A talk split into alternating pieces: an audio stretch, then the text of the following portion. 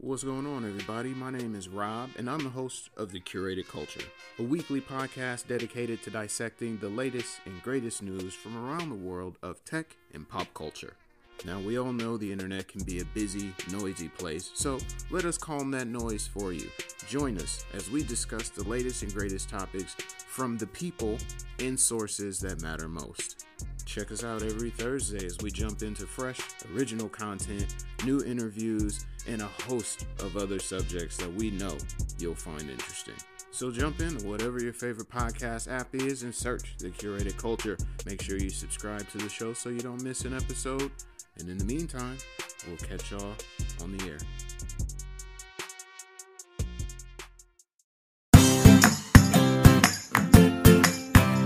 Hi, and welcome back to Realistic Sustainability. I'm Mike, and I'm not here with Nick.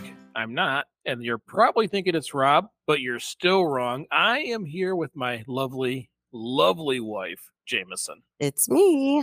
It is you. Did you know that, like, in the first few years, we had you on here and there, and you had you like a little kind of a cult following there for a minute? well, I'm back for all my fans. Back for your fans. so, did you just miss being on the show? Is, you know, is that what's going on here? Well, of course. Feeling left out, I guess. Right. I mean, you've done live episodes. You've done some recorded episodes. You know, it's it's been a long time. How long's it been since you've been on a show? Um, probably I'd say at least a year and a half. Really? Okay. Well, you're on a show again. This is we'll call it a special episode. Mm, Dust off the cobwebs. How's that? but that's okay. It, it, it's fashion related. I remember at, first you wanted to be a part of the fast fashion episode, but you Yes, wouldn't get up in the morning. no, you're recording at like six in the morning, and that doesn't happen for me. Well, it was seven, which is a whole hour later. You could have Uh, done it right from bed. We could have had Nick and yourself both on the show, and you could have just joined us from bed. I don't know if you know this, but I already have a deep voice, and when I wake up in the morning, I sound even more manly. So they would have just thought it was Nick or Rob on with you, anyways. Well, we would have said it was Jamison. I'm not sure you would have liked it as much, but still, it's the same same thing applies. But anyways, since you missed fast fashion, we figured you can join us for fast furniture. It's a lot like fast fashion, just for your house. Oh, sounds like- quick. It well, it uh, the more you research it, the more quick you realize it actually is uh, for more for more than one reason. But I appreciate you joining and and sharing your insights today.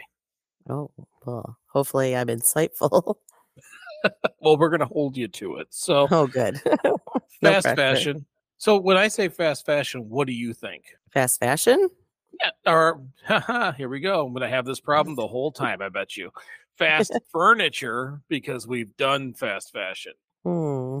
Something on wheels. I'm going to go with something with, on wheels. something on wheels. Well, just so you Yeah. know, to sell myself out even more, my notes that I have here say fast fashion. Oh, That's not well, going to help me. That is No, not going to help. No, So, not in the slightest. fast furniture is any furniture that's poorly constructed and cheap that is designed to only last as long as the fad in which it's designed for.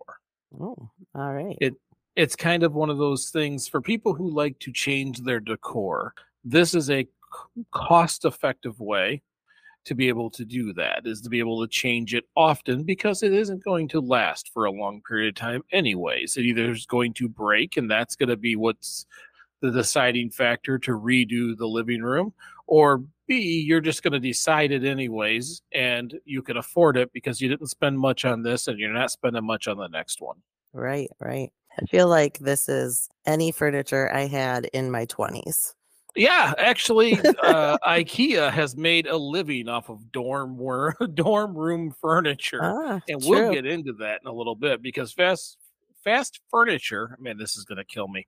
Uh, is a hundred and fifty billion dollar industry annually. Oh, wow.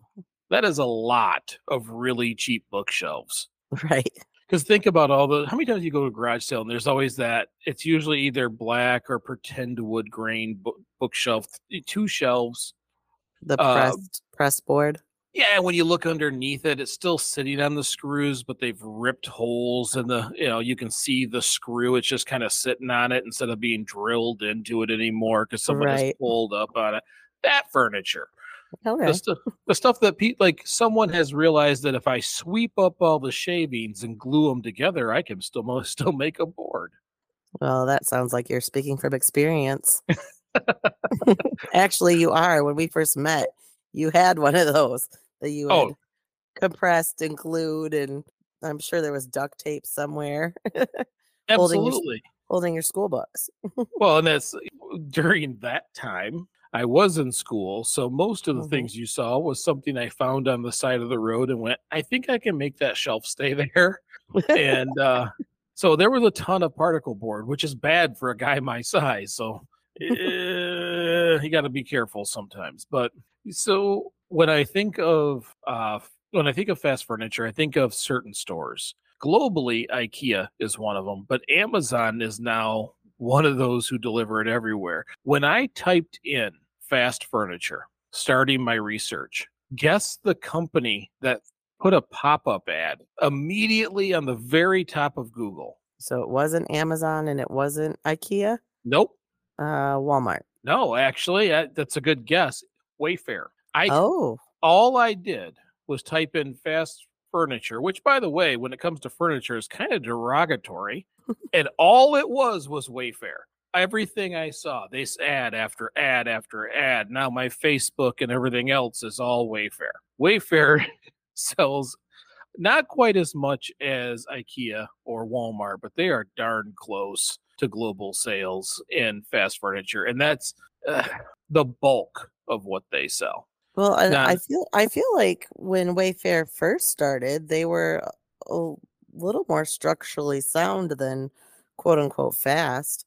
I mean, I believe that's where we purchased Mhm. our our bed from.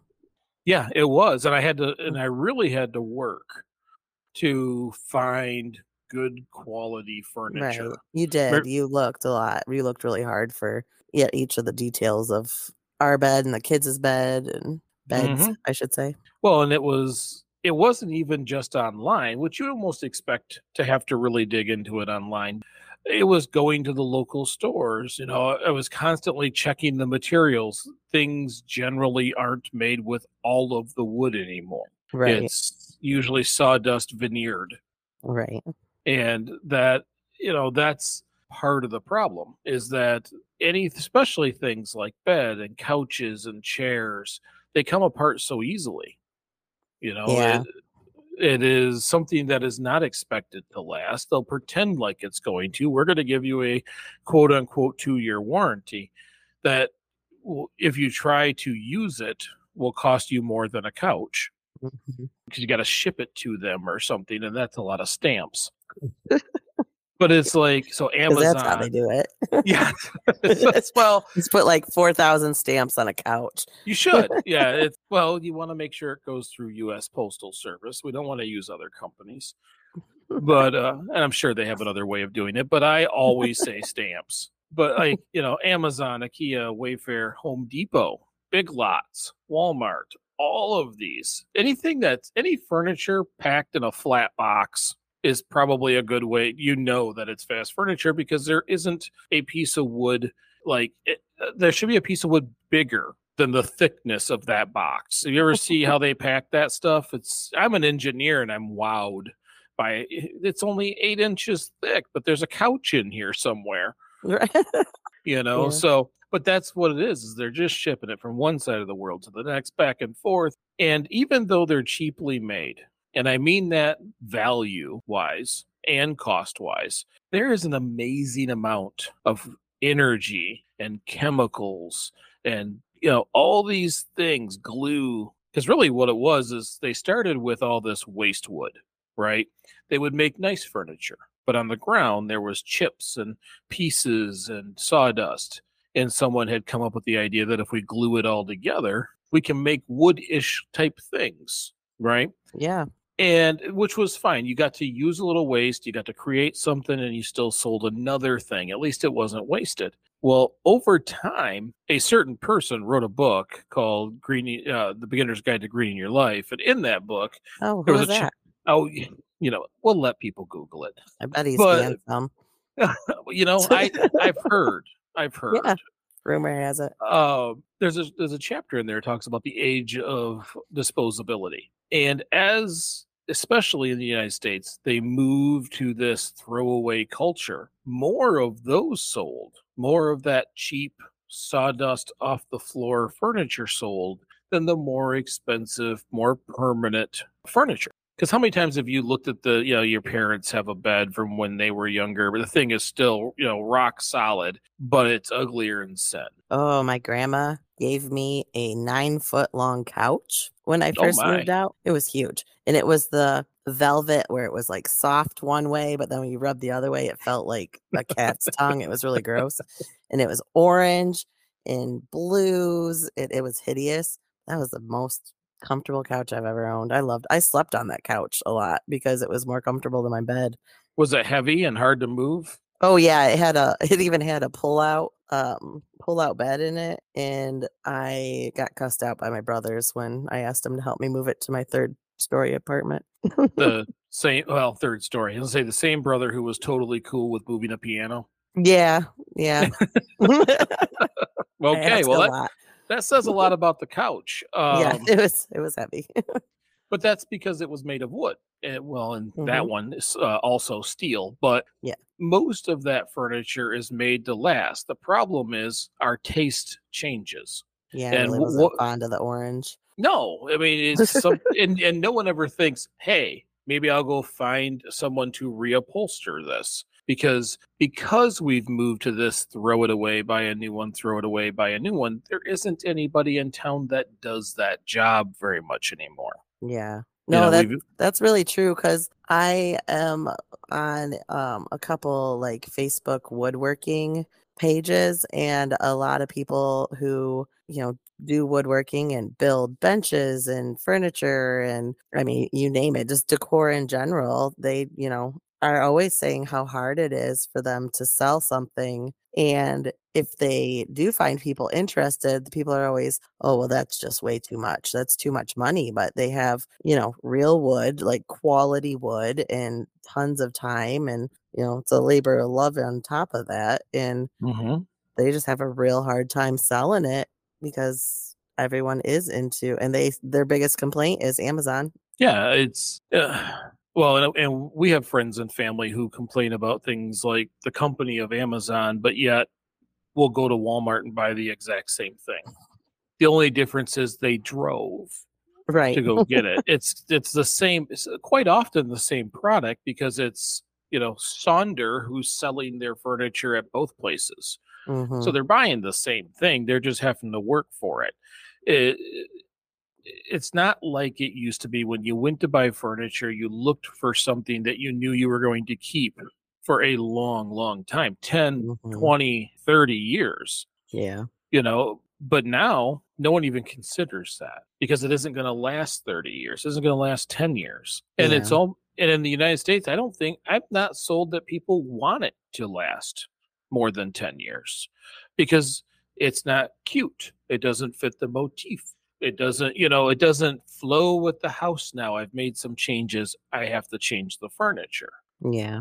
I do feel though that there is a uprise in a trend of buying old furniture, quality old furniture, you know, antique stuff and repurposing it. I see a lot of you know the reels or the TikToks and stuff like that where you know it's kind of become hobbies for uh, you know uh, typically a lot of women but I see men do it too. And I think that's pretty cool that they're taking furniture that they found on the side of the road or that they their grandma handed down to them and then they're repurposing it to look oh it always looks amazing you know when they're done with it but i think Right. i have noticed that is becoming more of a trend whether that trend will stick around or not is yet to be seen but Well, and I think that's a skill you have too. You like to refurbish and rework a lot of things like that or utilize materials from one thing to build something else. And I Mm. appreciate it. I, I never know what you're doing and I never fully understand it till it's done, but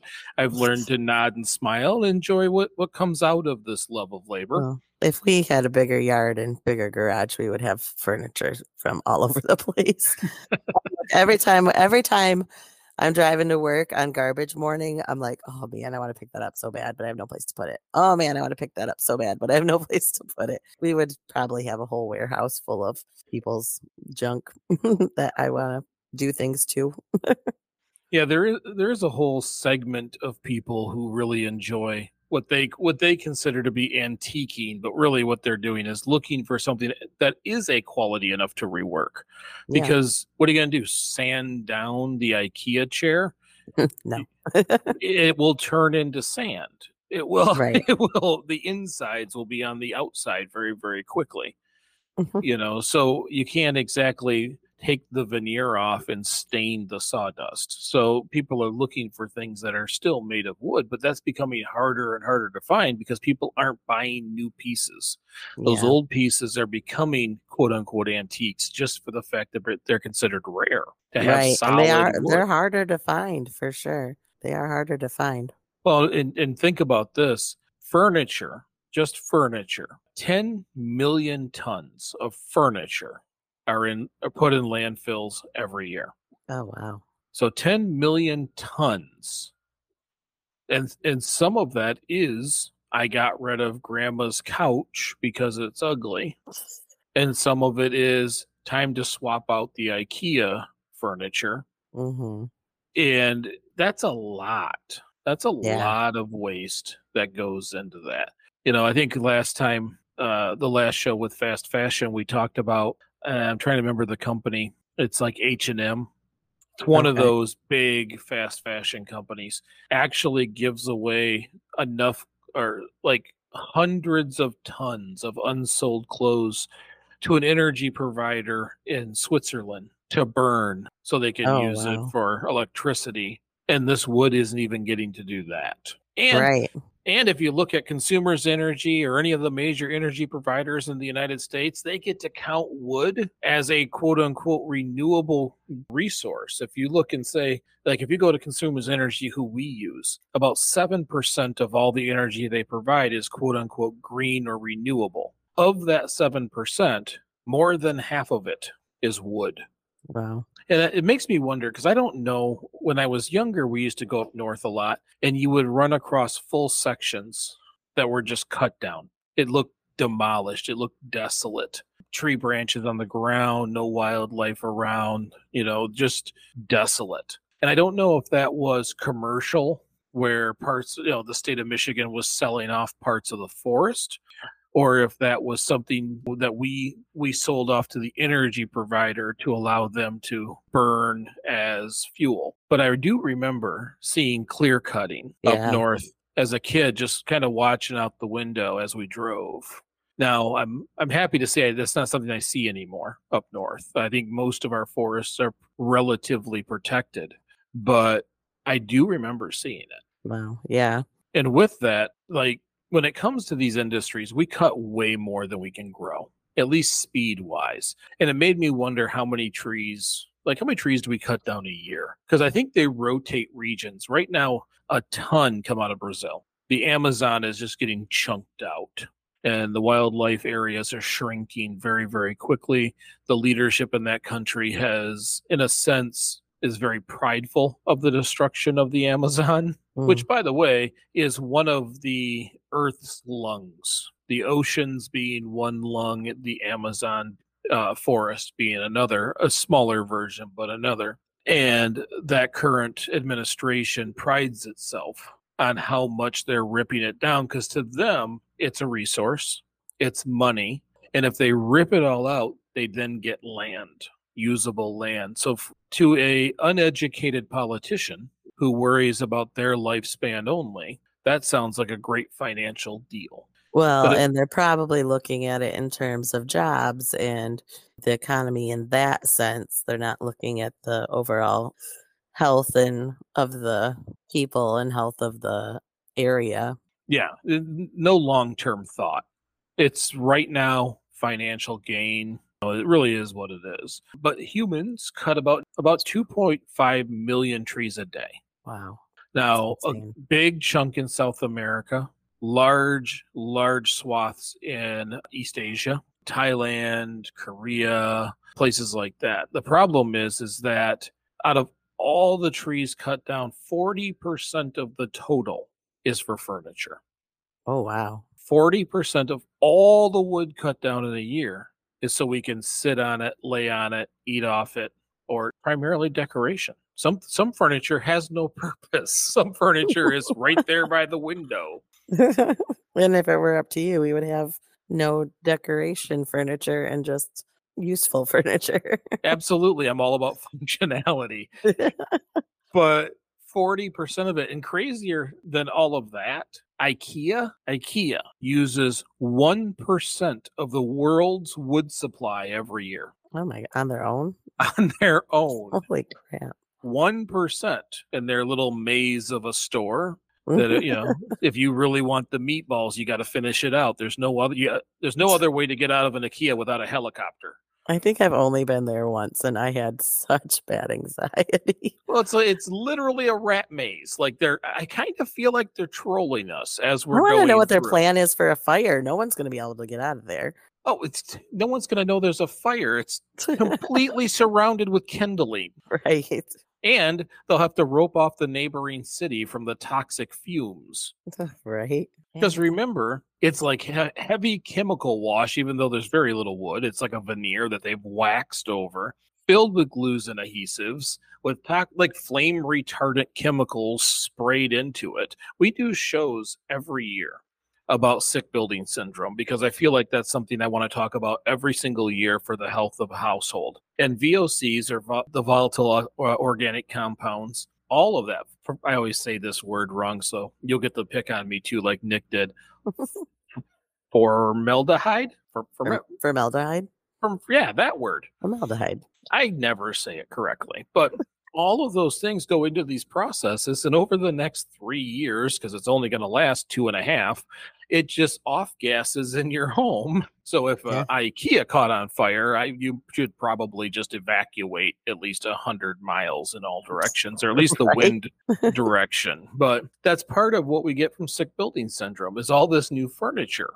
Oh, you know, let's back when it was when I was a kid, my parents would buy furniture and it would be their furniture for even today quite often unless it did, unless it didn't fit in the next house which that's why their old bed and stuff is gone. It went it stayed. It was Yeah. done off gassing. Yeah. it, it, when it's there 10 15 20 years move from house to house to house and is still functional you're at least no longer getting the negative health effects from it. But if you're replacing your furniture every two to three to five years you get a fresh new start on formaldehyde. Formaldehyde. form, formaldehyde. I have it on the screen here. None of this is good. It- it- i'm going to get emails about this. Uh, via, you know, all of these different chemicals are just constantly new. That new car smell, that new furniture smell, that's a toxin. and everyone loves that new car I know. The, can't we get formaldehyde in a little tree to hang off of our car, you know, uh, mirror? No, very bad. Bad. I should have a squirt bottle. and on top of it, now that they're taking perfectly good trees and grinding them into crap wood, it's Mhm. really energy intensive to take what you were going to cut and make into fun shapes and now just grind the crap out of it and turn it into sawdust so that you can glue it and do all these things because then it's cheaper Mhm. but it shouldn't be because you're using three and four and five times more energy now Well, and I will tell you too, you can also see like even gosh, even in the last like handful of years, mm-hmm. the you were talking about um they can't grow trees as fast mm-hmm. as, you know, they cut them down. You can tell in the wood quality that they're not they're cutting the trees down too young. Like if you if you eh, eh, and and not saying that they necessarily should cut the trees down, but if you were to build a quality furniture and let's say that what's we have an oak out for, or no a maple we have a maple out back Mhm. Th- that maple's so old if you were to cut that down that wood would be pristine some amazing wood but they're trying so desperately to replace these trees and are growing them as quick as they can and as soon as they get to a point of okay we can cut it they cut it and the you can tell in the quality of even wood for someone who- is building a deck or building furniture or any of that even even that quality of wood is less than it used to be hmm Yeah, you see So- it in all of our big box stores when you try to go get pieces of wood from a Home Depot or Lowe's or Yeah. Menards. It's like buying, you know, wood sponges. They're Yeah. they're twisted. They're if you leave it outside for any length of time, it just turns into like a circle. Uh, and Yeah. that's because that's because they cut down all these hardwoods hmm and in order to get a tree to come back faster, as if all trees are the same, they move to softwoods. Softwoods are not as dense, obviously, from the name Yep. soft, and they grow quicker. That's but even in of, that you're not getting e- even in moving to the softwoods you're not getting a quality build even if you built it by yourself because those do break quicker or easier i should say quicker they break easier. I don't know explain this but when i'm i started out working with pine and it is a softer wood and i did that because one it's cheaper one it's softer and two i could get it. There's a lot of wood that goes through my work with like pallets and stuff like that but there's also stacking wood they use and it breaks easier when you screw it together. So even in them switching to the softer wood it causes for not as quality of a material but at least it isn't the press board and isn't the well, it's all part of the single use concept. They, Yep. they don't want to go to oak, it costs too much. I'm not going to use it again. They're not building these boxes and shipping them back and forth. They're building these pallets and shipping them back and forth. They're Mhm. using crap wood, knowing that when they go to drill a hole through it, it's going to go right through it. It's going to get Yeah. the item from point A to point B one time. So all of that wood existed for that one transit, yeah and that's it. yeah So, when- so when we look at how much wood we're using, a hundred and fifty billion dollar industry. When we look at ten million tons in landfills, it's because no one ever plans to reuse a thing sec- a second time. hmm And if they could get pressboard to hold a diesel engine, you'd have pressboard. yeah So it is it is quite literally working ourselves backward again into that disposability. It's easier to quote unquote throw something away and get something cheap than it is to do it right. And that's one of the well things I, I do at we- work. oh sorry one, well, it's one of the things I do at work is I'm constantly looking for ways to eh, get rid of cardboard. yeah I want my suppliers to not use cardboard. Yes, we're using plastic bins, but we're moving them back and forth. We're consistently using the same ones. We're very rarely replacing them. And I spend a lot of time convincing a lot of people that in the long run it's better because everybody looks at 90 day payoff, one year payoff. That is it. Yeah.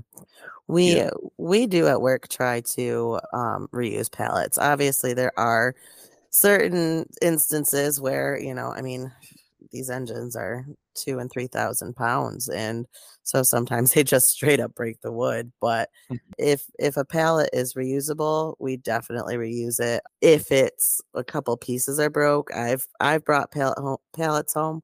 I'm not a huge fan of working with pallets, though. They are a pain in the butt to cut up. But, or a lot of the guys w- will use them for their bonfires and stuff like that if they're broken ones. But we try, I mean, they're, I mean, aside from the fact that it's a wasteful thing just to throw away a pallet, it's, they're expensive.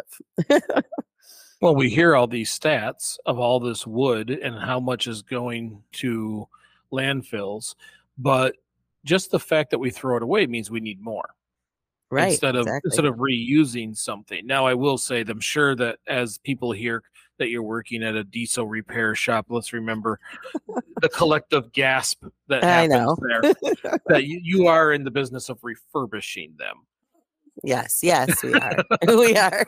people aren't disposing of the engine and just getting another one. Your No. your job is to make the old one work again. Yes, yes. Ma- we make them brand, we make them just like they're brand new, you know. But we're using the same core and Mm-hmm. you know fixing that up. I- It's still not insanely sustainable situation, but I just, I just do the paperwork. Fair enough. The other part of this, because we throw away so much and we don't reuse it or find a use, we create loss of habitat. Like when I talked about looking out the window as a kid, there wasn't a lot of wildlife left. It looks desolate when you get a clear cut area. Oh yeah. Oh, and then they got to go through and they, they take heavy machinery to rip up all the stumps and burn them in a pile, then spread the ash back and replant. It's it just destroys everything. So every it doesn't matter if it's in Brazil or the or in Michigan or in uh, South Korea, all these harvesting locations are having these habitats destroyed. And I understand there's a certain segment of people who go, "Hey, we need it. Everybody move. I don't care." But those that wildlife is part of a chain that can affect people also. When there isn't a place for bees to have a home and it's just this desolate area, good luck having a farm. Yeah. Well, and uh, and that's the thing. Like people are, may say, "Oh, it's happening in Brazil," but that still affects us here. It's you know there is the one the food chain, but then also just the oxygen in itself. You know that we get from trees. Like that is a huge, like you said, the lung of the world or one of the lungs of the world. That's a big. That's a big deal. You know, it, it does affect us, even if we can't you know see it happening right next to us it still affects everyone everywhere it's much more widespread than people think. There's actually timber theft. There are is that? people timber theft. So it starts with IKEA buys a ton of timber, which we've already discussed. One percent of all the wood in the world that goes to furniture. But they do a program where they say it's quote unquote certified timber, where countries red mark trees that say this one is at the end of its life cycle, or it, maybe it has disease but can still be used and those are the only trees that they're getting. But the the individuals they hire are kind of piratey, if you will, and they will sneak onto state land, federal land, different places, cut trees in the middle of the night, drag them out, and then red mark them themselves.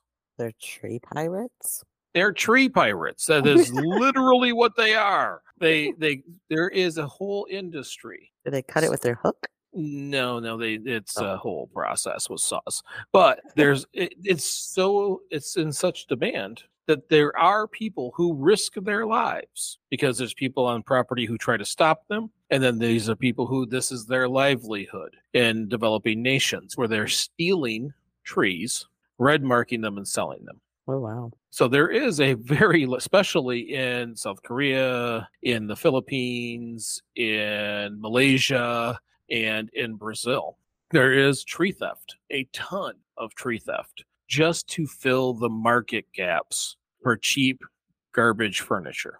oh wow So that's a thing. that's, That's a- interesting So there's a, I think there's a Netflix series about it. Actually, I'm sure I'm surprised you haven't found it Pirates? yet. Well, I don't think it's called that, but I think it should be. it should, Um, definitely should be it's but these are eh, the the widespread effects move well beyond the habitats on top of the fact that the reason why we're getting it inexpensive from the other side of the world with twice as many processes and a hell of a lot more energy use is because we're using exploit labor yeah and and I can tell you because I work in corporate atmospheres, they don't even say it. I mean, they don't even hide it anymore. Where that you quote unquote resource to an LLC. I'm sorry, LCC, and that's low cost country. oh That there are countries now that are developing nations that they classify because of lack of regulation or no minimum wage or whatever it happens to be as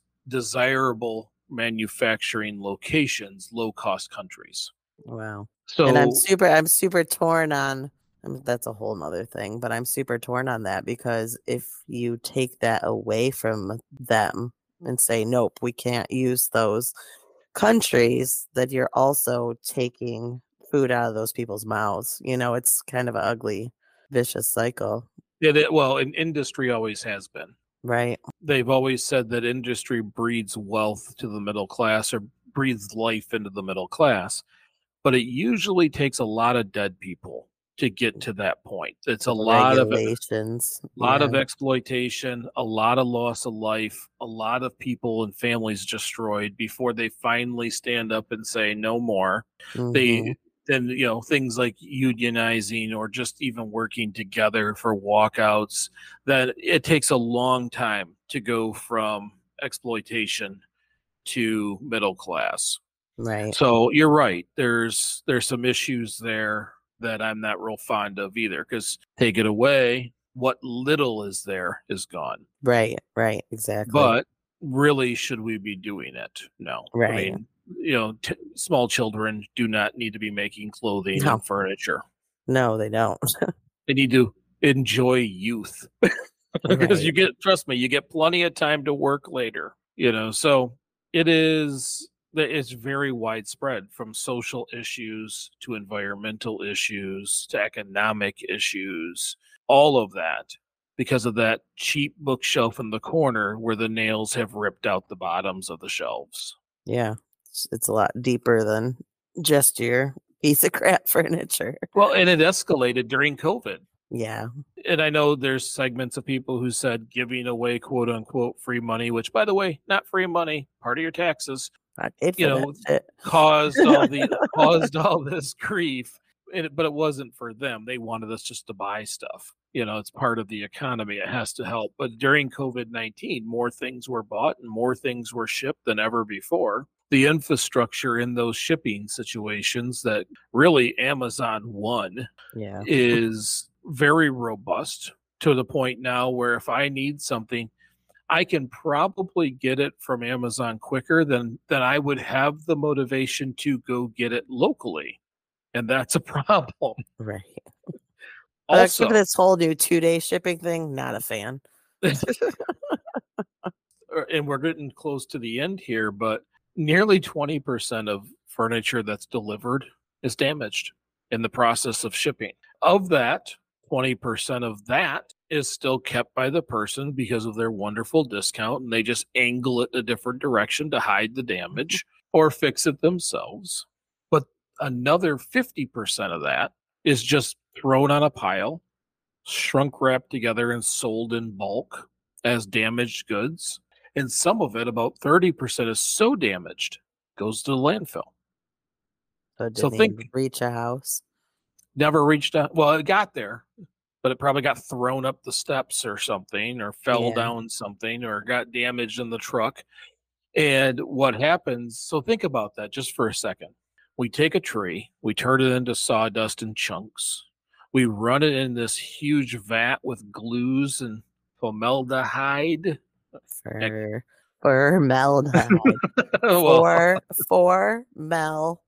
It's for mel. oh, There, now you remember it. So it's got to go through this process, laid out into sheets, dried. There's usually some trimming and cutting that is still done.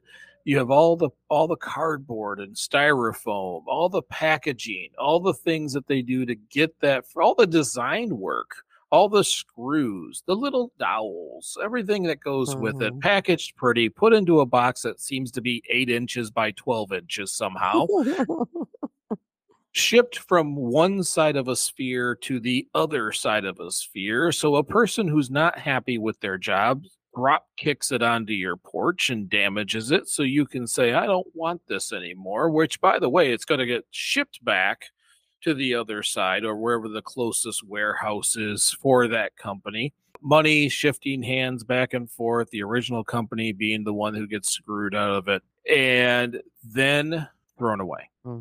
yeah. it was never an end table. All it was was a heavy thing that someone moved from one side of the planet to the other. Kind of like the little toaster that couldn't. Yeah, the, it's. I don't think I read that. I, I think mine was a train, but The toaster was a, a brave little toaster. yeah, that's that's not one I've had. It's a movie. Um, all right then, but but that's the part for because you know me with embodied energy and thinking about all that. So of all those trees that we cut down, all that stuff that's happening, all that what did I, what did I say, ten million tons, a huge chunk of that, because thirty percent of everything we build never stays in a home. Yeah. It just wow. gets done and shipped to the landfill through the longest possible route. So, what are things that we can do? What are changes we can make? Well, some of that is simply normalizing reuse. Yeah. So you're the fad that you're talking about. Actually, I, I did read that Gen Z is notorious for wanting old things to be mm-hmm. refurbished and recreated and fixed. That obviously is number one. Yeah. Is that if you're going to purchase something, try to do it secondhand first. Is there something out there? You probably got a family member who has something in the garage they don't even want in the garage. Can it be used? Does it fit what you want? Can you refurbish it so it does fit what you want? The the the American way seems to go, I want that. And it used to be immediately hop in your car, go to a big box store, get it and come home. Now it's I want that. You bring up the web browser, you point at it, it comes in 2 days. Yeah. That's the stuff. Is that like the desk I'm at right now is your mom's old desk. yeah. You know, It's find it IKEA, by the way. Probably. I don't know. No, it is. I'm telling You know, telling oh, good. Oh, good. Thanks for being part of the one percent, bud. Um, but at least it's still here. It didn't get thrown out. But that's the goal: is to. And if you have furniture that you do not want, don't bin it. Don't put it in that forever pile. Just find a, find another home. Find another use. Find Well, another and person. a lot of times, like I said, in my 20s, I lived off of hand me down. And I mean, some of it was fast furniture. I mean, I think my first end tables were those tiny Walmart ones that were like plastic and fake wood. But like, like I said, my grandma gave me my couch, and my mom gave me my table and my table and chairs, and you know, hand hand me down stuff. I I have every time I have, I think I've gotten rid of two couches in my life because, yeah, two couches in my life. And they were bought for like 20 bucks from like the most ecstatic college student, like to have a couch. They're like, yes, I don't have to like play my video games on my beanbags anymore, you know? I mean, mm-hmm. even if you think it's hideous and oh my god nobody's going to want to use this there is some broke college student that's going to be thrilled with it Well, and maybe I was in college at the age of 36, 37, 38, but there's sometimes just, just broke me's that need something. Yeah. There's yeah there's always someone who can use it. So let's say Yeah. you're financially stable and you don't need the $10 or you're not going to sell something for $5. Give it away. Mm-hmm. Just give it Yeah. away. Give it give it to someone who will use it. Give it to a friend, give it to a family member. They will appreciate it. Give it to the crafty one. There's a crafty one in every circle. Let them craft something amazing from it. Just don't Yeah. let it go to the trash. another really good idea is a trend that my brothers and i started and we um, will go around our mom and stepdad's house with sticky notes and we will write our name on a sticky note and then stick it to whatever furniture like on the back so like mom doesn't see it till she moves the furniture we stick it to whatever furniture that we want or tvs or any of that. So we like claim it with our sticky notes. So when she goes to like "Oh, i think i'm going to redecorate she knows who to call because whoever's sticky note name is on there knows that's who the next hand me down's going to. I'm all It's- about it. it's aggressive. It is an aggressive situation. Sometimes sticky notes get moved and fights get started. See, and that's the difference. In your household, it happens so often you guys picked a method yeah to be able to get the items in which that are being swapped out. Where in my family, that old farm family, the sticky note will wear out before we get rid of the Right. furniture. the pen will be off of the sticky note Yeah, it, you, you won't even be able to see the writing. oh, you, You t- know, so you tell funny. barb i'm gonna i'm gonna start bringing sticky notes Yeah, she's gonna go. Okay, well, we're not getting rid of it, so right I'll let you know. Uh, usually, the, if the couch breaks and we can't get it fixed, then uh, so that's what I love about sustainability. It's not a unique idea; it's what Grandpa did, right Yeah. and that's really all it is. Is that we have to get away from this '80s learned disposability, and that's just Mhm. ingrained in us. It's it's not that we've never been more sustainable as a society. It's just we were tricked into playing a commercial game. Yeah, and that that I feel like a lot of that started with like the 80s and 90s is when a lot of that started with fast furniture, fast fashion, where it started to get real fast furniture and fast fashion. It started to get really big. The buy, buy, buy scenarios started to really take off in that Yeah. those eras. It was the mid 80s. Mid 80s Mhm. is when we opened up trade with China and allowed inexpensive goods from other nations to come to the United States really for the first time. It used to be when you got something from China like your plates, it was it was something we didn't even eat on. Yeah. It was it was expensive and it sat in a, another very very armored of wood you know cupboard or cabinet and we didn't even use them because it came Wow. from China. It, It, was, was, for exotic. special guests only, and you must not have been special enough. Right. that changed in the 80s. That Uh. changed very much in the 80s when we opened up free trade and, and inexpensive goods flowed in at high rates. And that is when disposability became a thing. And now you couple that with a change in how we acted in media, how we acted in entertainment, the movies of Wolf of Wall Street, the quote, greed is good, this this mentality of mine, mine, mine, w- coupled with the same period of time, it Mhm. created a generation who would be offended if I told them not to throw something out and buy another one that you're not it, it's almost like you're not a good american if you're not spending every nickel that comes into you you know th- that commercialism is more important than family Mm. almost and which is what our holidays have become and we'll get to those later in the season but I'm gonna set that one out. but it's, but that's really that's that era that's that period of time Yeah. when all of that changed but anyways i think we've kind of covered fast furniture pretty well. I think we've talked about a lot of the pieces and a lot of the things at least the basic knowledge and that's pretty much all i had today. So first of all thank you everybody for listening. We always greatly appreciate it. I, I appreciate everybody dealing with our new cadence that we're not doing these every week. Unfortunately life has made it to where that's not necessarily possible every time I will always try to do a little more, but as of right now, we're sticking to every other week. Uh, so I appreciate the patience. No one has sent me any kind of major threats, so I guess we're okay with it. But I want to make sure everybody knows that we appreciate it. Also, if you enjoy this show, please take the time to click a like, maybe forward to a friend that you think would like this show. Do these little things because they do help us out. If you want to support us, and you don't need necessarily want to do it financially, do it this way. This is just as good for us.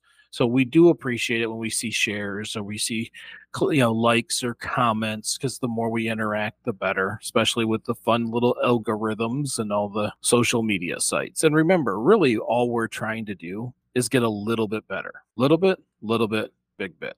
I'm Mike, I'm Jamison. and at least I will see you in 2 weeks. I'll see you later sometime. Right. Bye. Bye bye.